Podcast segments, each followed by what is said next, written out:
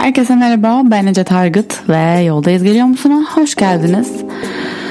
Bugünün konusu biraz um, her zaman olduğu gibi tabii ki hayatımın gündemiyle ve çevremde gördüğüm insanların gündemiyle alakalı iki tane konu var kafamı kurcalayan veya bu sıralarda farkındalığımda olan. Birincisi şikayet ettiğimiz şeyler, nelerden şikayet ediyoruz.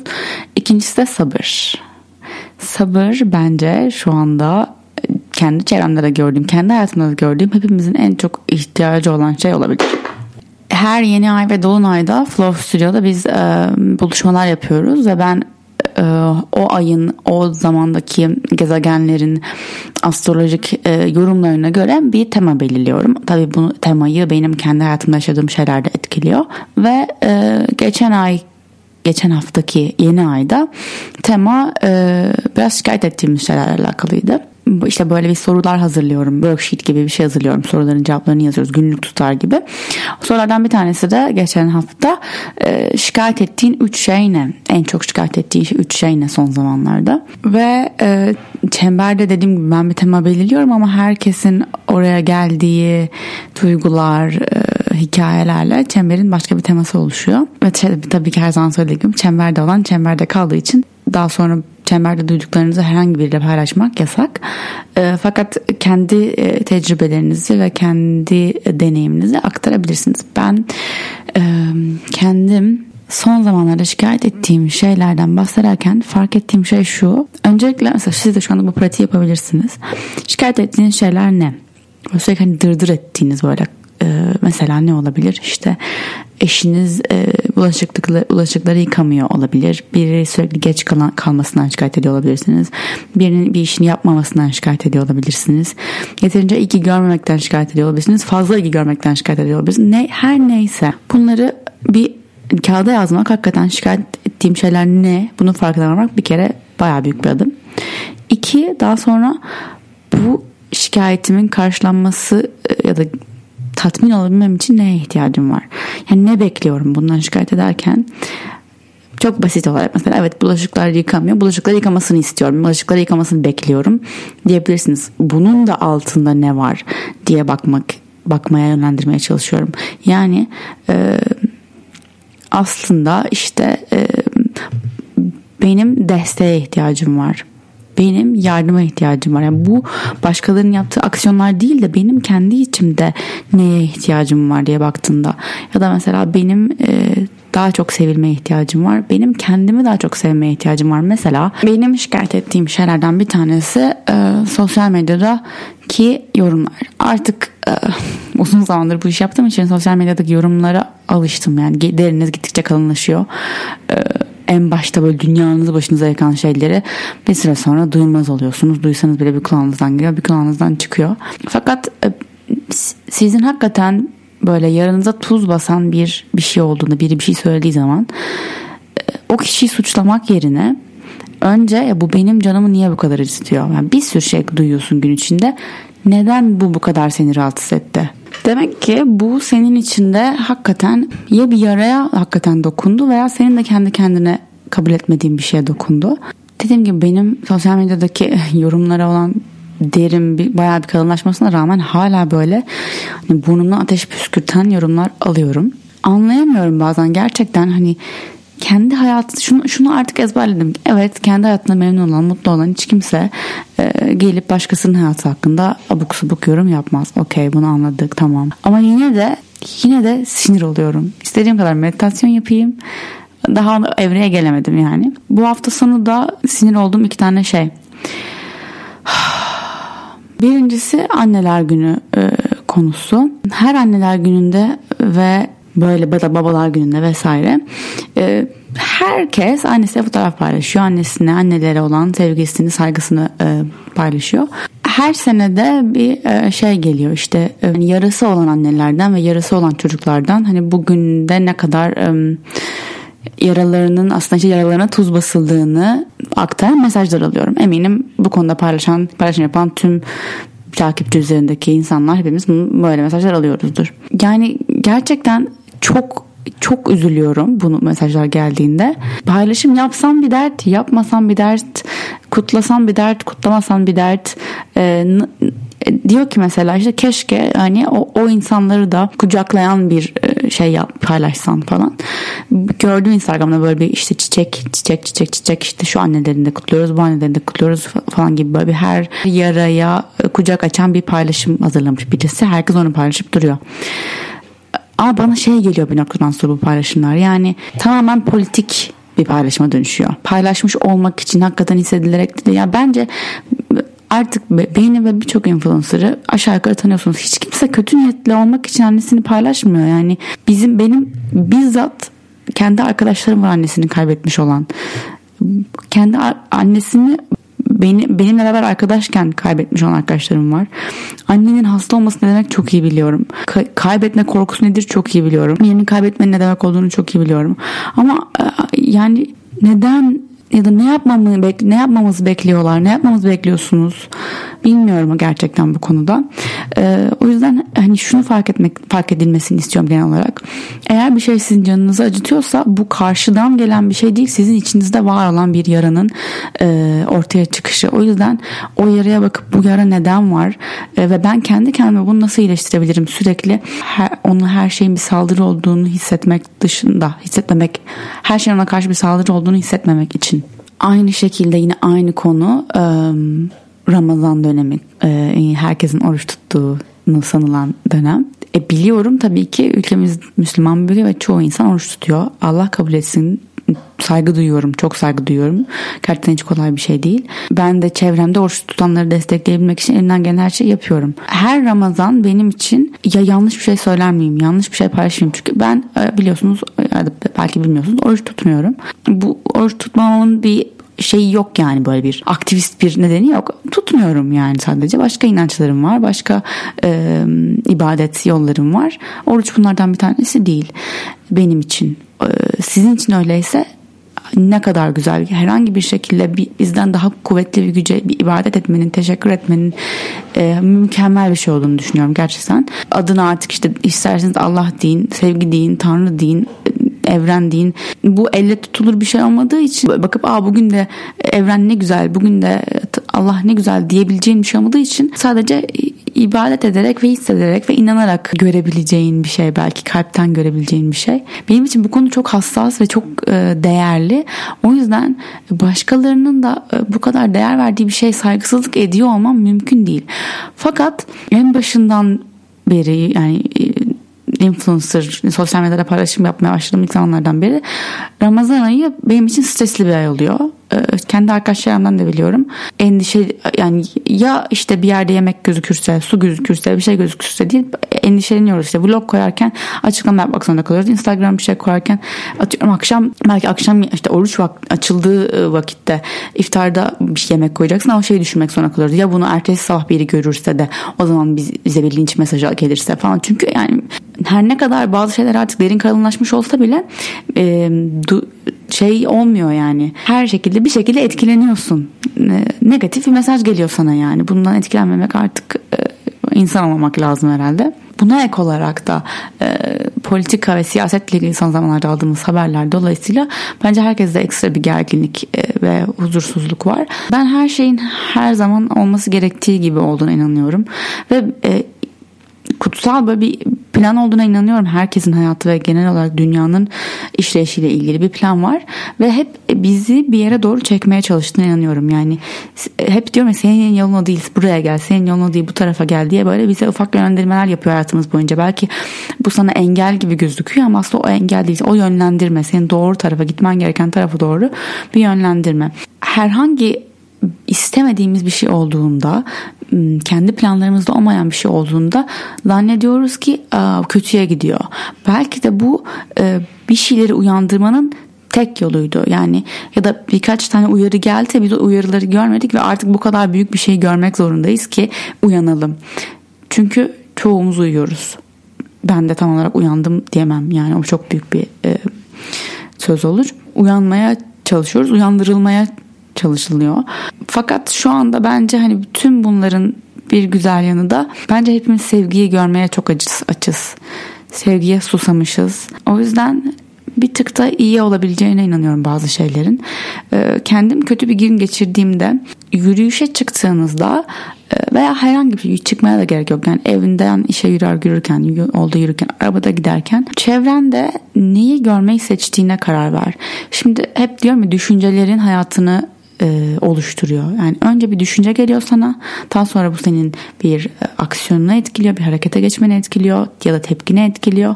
Onun bir sonucu oluyor. Bu senin yavaş yavaş hayatını oluşturuyor. Ama her şey bir düşünceden çıkıyor. Bu düşünceyi de düşünmeyi ve düşünmemeyi seçebilirsin. Ee, tabii ki endişe düşünceleri gelecek, kaygı düşünceleri gelecek ama bunlara tutunmayı tercih etmeyebilirsin. Gelip geçmesine izin verebilirsin. Bütün gününü ele geçirmesine izin vermeyebilirsin. Ee, ve geldiğinde sana bir kaygı ya da endişe düşüncesi bunun kaynağı ne? Hangi korkudan doğuyor bu? Ne olmasından korkuyorum? Ma bakabilirsin. Bütün yaşadığın tüm duygular seni daha derin bir farkındalığa çekmek için oluyor. E, yaptığım pratik de e, düşünmek çok zor, düşüncelerini e, kontrol etmek zor geliyorsa ya geliyor düşünmeye engel olamıyorum çok endişeleniyorum falan diyorsan bir şey ne gördüğüne gördüğünü fark et. Yolda yürürken e, gözlem yeteneğini geliştirebilirsin. Bunun için ekstra hiçbir şey yapman gerek yok. Normal hayatına devam ederken gözlem yeteneğini geliştirmek için şunu yapabilirsin ben neyi görmeyi seçiyorum? Herkesin çok e, tembel, huysuz, işte aptal, e, kötü niyetli olduğunu mu e, görmeyi seçiyorum? Yoksa insanların sevgi dolu olduğunu, aslında herkesin e, iyi bir niyeti, iyi bir yerden gelmeye çalıştığını görmeyi tercih ediyorum? Sevgiyi mi görmeyi tercih ediyorum?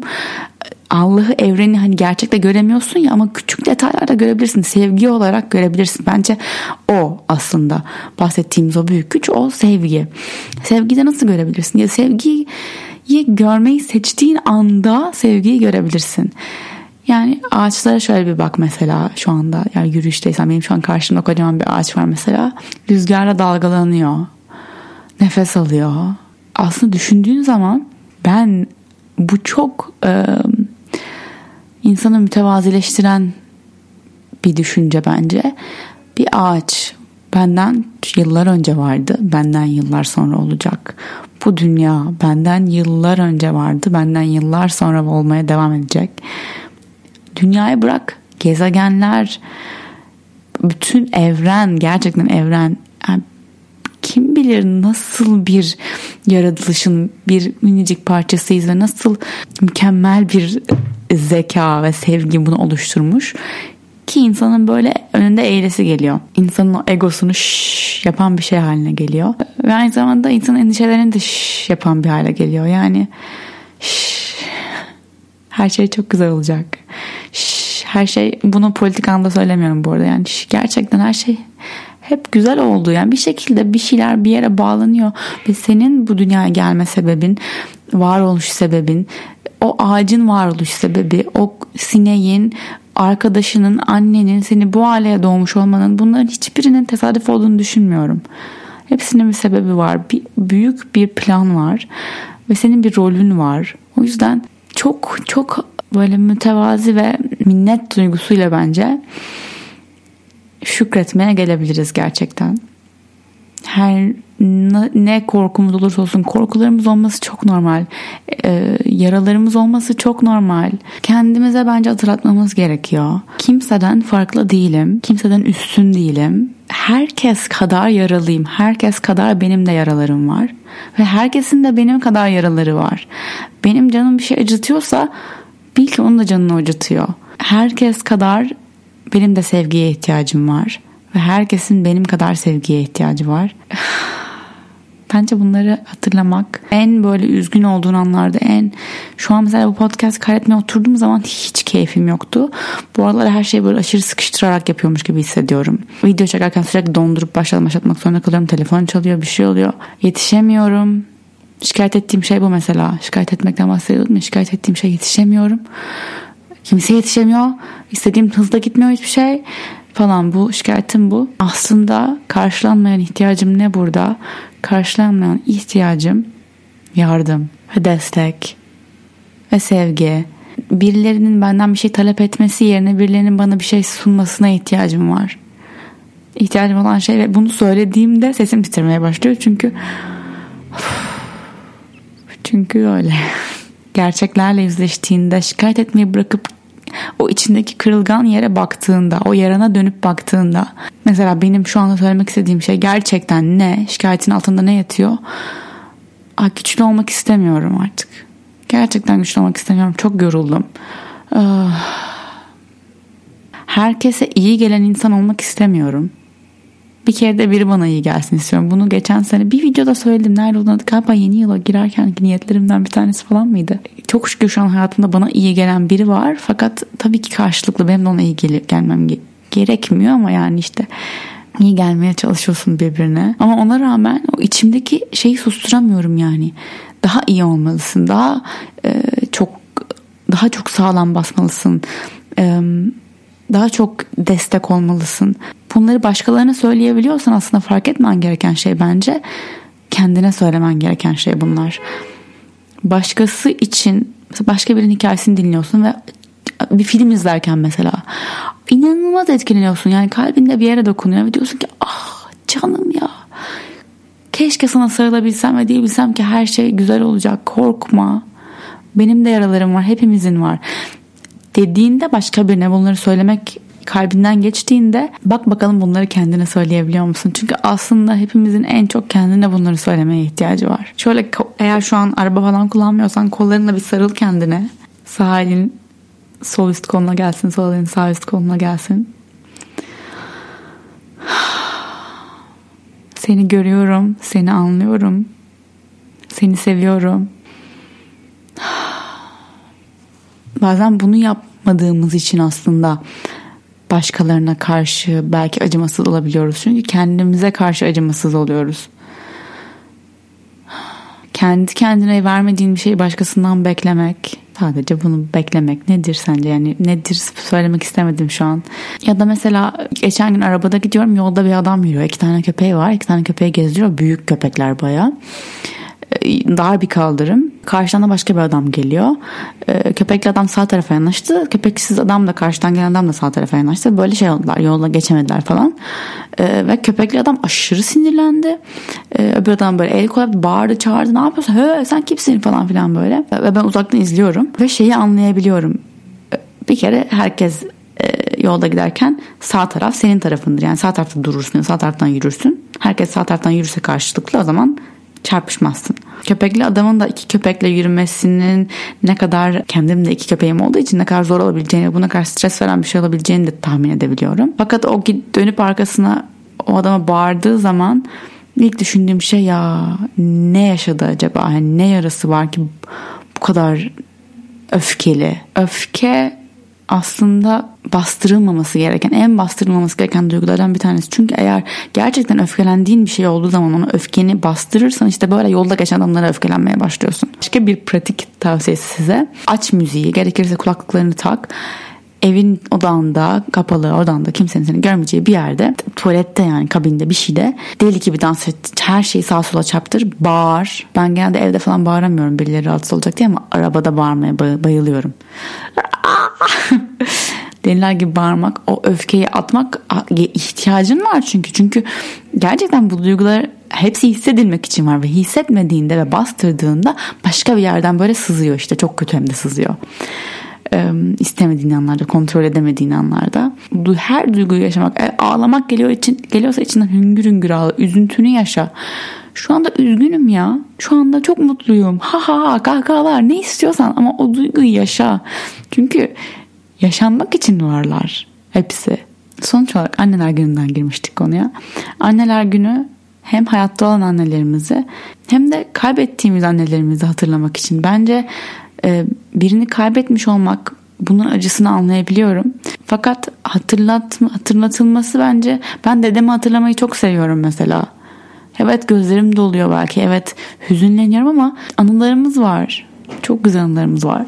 Ve o anılara minnet duyarak da istemez miydim daha çok zamanımız olsun birlikte? Tabii ki isterdim.